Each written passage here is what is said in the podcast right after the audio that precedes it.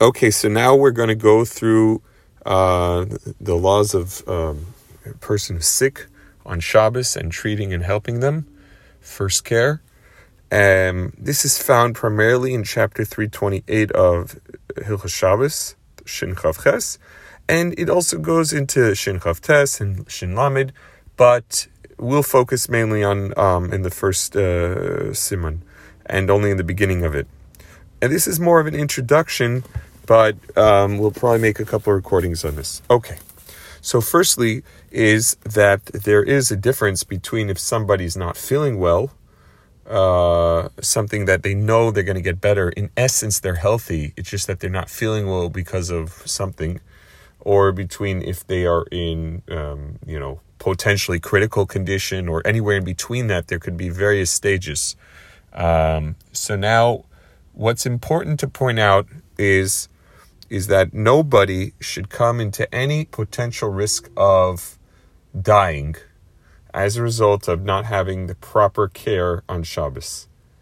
And although that's quite obvious, but we shouldn't, on the other hand, and here's the severity of the matter, we're not really allowed to do any medical treatment to someone who's just not feeling well.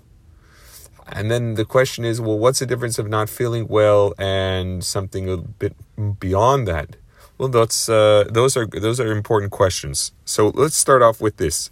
In the beginning of the Shulchan Aruch, in Sif Aleph, it's brought down if you just have a mechosh ba'alma, which means you just have something which is bothering you, not a fly. We mean to say that you're you're not feeling well. So v'holech kabari, right? But you're going like a healthy person. In the Alter Rebbe Shulchan Aruch in Sif he adds the words that you have a michshbal she'ein by chashash sakana klal that you have no concern of any sakana that could come out of this uncomfortable feeling. And then he adds, v'holich kibar, right? He, but he's clearly a healthy person. There's no question on that. Um, so in such a case, halacha says that you're not allowed to do any refuah for this person. You're not allowed to do any medicine type of uh, uh, things that could for healing purposes, even through a goy, um, even if it's not even a malacha, it's only a, a similar to a malacha, like a rabbinical idea. You're not even allowed to do a rabbinical violation or a rabbinical malacha for a person who is feeling unpleasant or somewhat sick.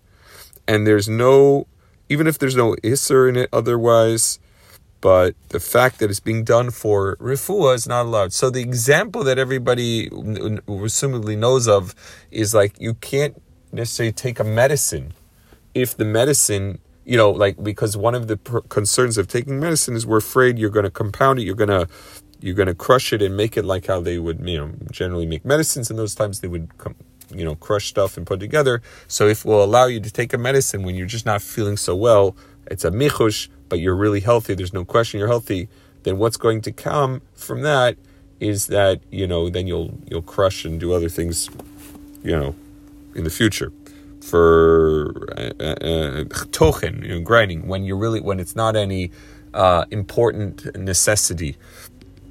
Anyways, so we see from here that we're we're very stringent. We're not allowed to do any work. I'm sorry, we're not allowed to do any uh, even medicines which are not any malach involved for mechush.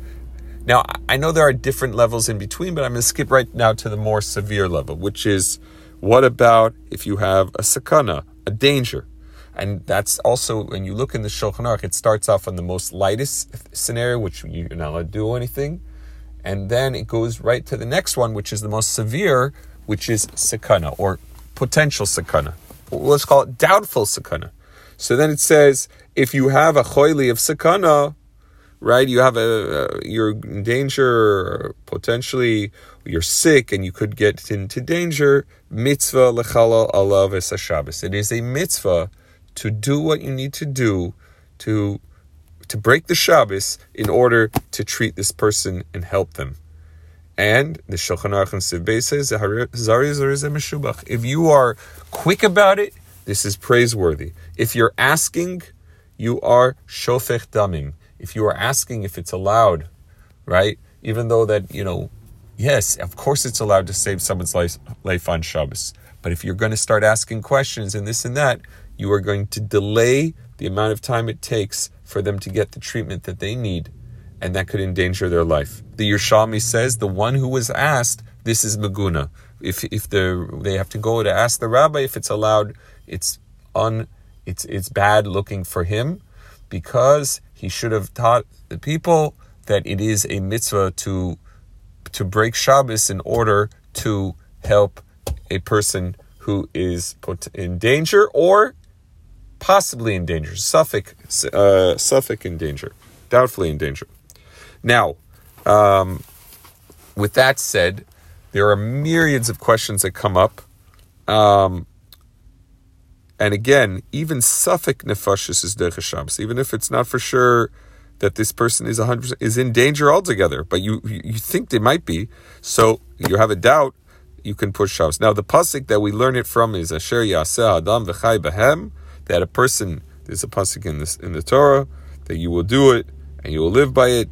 So comes along, uh, comes along the Chazal and they tell us that you shall live by the mitzvahs and you shouldn't do anything that will bring you to even a doubtful danger.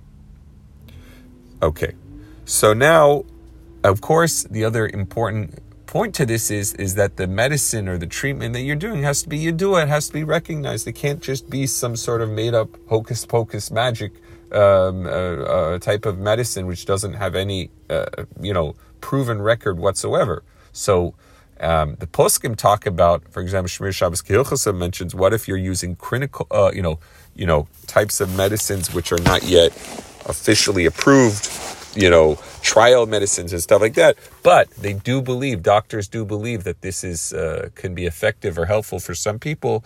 So yes, in such a case, Shmiras Shabbos Kehilchasa and others write that you could do a malacha in order to get that medicine to this person who's who's in danger or doubtfully in danger um, and for that reason, of course, when we say if a person doubtfully in danger, that's basically the whole theme of what Hatzalah works upon. That they'll go and they'll, you know, driving the car over to get to a person to help them when there's a call over, you know, potential emergency, despite that sometimes it's not always an emergency or they thought it was and it ends up being not, or that other people help them out. So you have a doubt, the Hatzalah member has a doubt, should he, you know, uh, Hasafik Nefashis is Derech Shabbos. Okay. Now, also, this halacha of pushing off Shabbos is mentioned by the, you know, is there machlokas rishonim? Is it dechuya or hutra? Is Shabbos pushed off for the saving somebody's life, or is it just, or is it allowed? Dechuya means that we're we, Shabbos violations still take into place. It's just that we are allowed to do this because it overrides it. If you say it's hutra, it's allowed. It means you could just you know do as you wish without any you know constraint whatsoever. And most Rishonim, including the Rambam, hold that Shabbos is dechuya. It's only pushed off. So therefore, when we when we do uh, violations, as long as it's not prolonging any extra time, in general, we try to do uh, things which can avoid additional isurim. Or let's say if we're doing it and it's not a big deal, just to do it with a shinoi, um, like change of the regular way of how you would uh, do the act, which is a Shabbos violation, that's how you should do it. Again, only if it is not going to cause any extra or prolonged time as a result of it, which could potentially uh, affect the, the, the endangered person.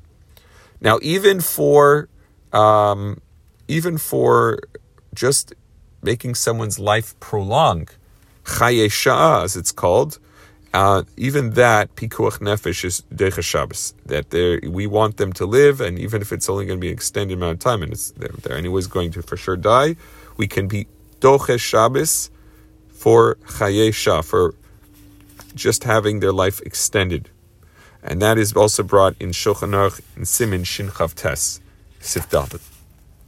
I'll just I'll finish off with two more points. Um, we have um, when you have something where most people will not die from it or not be endangered from it, but some do, we would be Mechal Shabbos. I, I, I couldn't, you know, I'm not, you know, I'll give you an example. Let's say someone was bit by some sort of, you know, I don't know what type of thing, and, and happened to be there was an expert standing next to the person They go, oh, I'm just giving example, not not for realistic purposes. They go, uh, oh, this person who was bit by this type of snake, it's unlikely that it'll harm harm them uh, critically. Uh, only ten percent die from it, and ninety percent, you know, survive. Something like that. We would say, okay, you'd have to be Derech Shabbos to help this person. We don't know. We don't want that person to be the ten percent, you know, or or let's just say somebody, uh, you know, passed out. I, I again, I'm just giving examples, not to they're not not serious examples whatsoever. You know, they say, well, uh, the person passes out. Oh, it's okay only you know ninety percent of people will be fine from this or something like that. Oh, only ten percent. No, no, we're docha Shabbos if there is a uh, mute, if there is a true uh, amount of people potentially really be endangered from it, even though they're a minority, we would be mechalel Shabbos for these people, and that's obvious. It's an obvious rule. Okay, now, and we'll finish off. Uh, you can, you know, bottom line. Let's say person needed a medicine and the medicine. Well, how are you going to get it to them? You're going to drive to them. You're going to get a, I don't know how, what, how are you going to bring it to them? So you're allowed to bring the medicine to this person who needs it if they are choyle of sakana, even if the medicine does not help for everyone it's brought to. It only helps for some people. But you go, well, for the, the doctor or, or whoever knows what they're talking about would say, listen, for some people this could help, so you got to bring it and regardless of what Isurim or Shabbos violations will be uh, involved, as long as you say, well, this can help for some people. Of course, if you could bring them to the hospital, that would be common sense. But just we're talking about a theoretical case, and the idea is to apply these applications. We don't want to take any um, chances, and I, I think I've heard of art the name of uh, I believe it was the name of Shlomo Zalman Auerbach. Maybe it's written in Nishmas Avram that when a person would push it off on the weekday. They go, yeah, okay, this is something, but they're not going to run, uh, leave in the middle of a wedding to go to the hospital. If this occurred, they're like, okay, fine, this can wait. Or, or, you know, they're not going to take off their work to do this because although it's not good, but it can wait. So that those are things we don't, we don't do Shabbos for. But if it's something done on the weekday, there is no question you would stop whatever important thing it was, making money of this, that, that important event, and you would run, you would go to the hospital. So then, obviously, that's an indicator that it is uh, pikuach nefesh, or it could be an indicator of safek pikuach nefesh. Or, you know, assumably, you know, you have to have understanding of the broadening understanding of this. But the idea is that if it seems urgent and it's it could be potentially life threatening, we must do what we can immediately to help them. Okay, good Shabbos.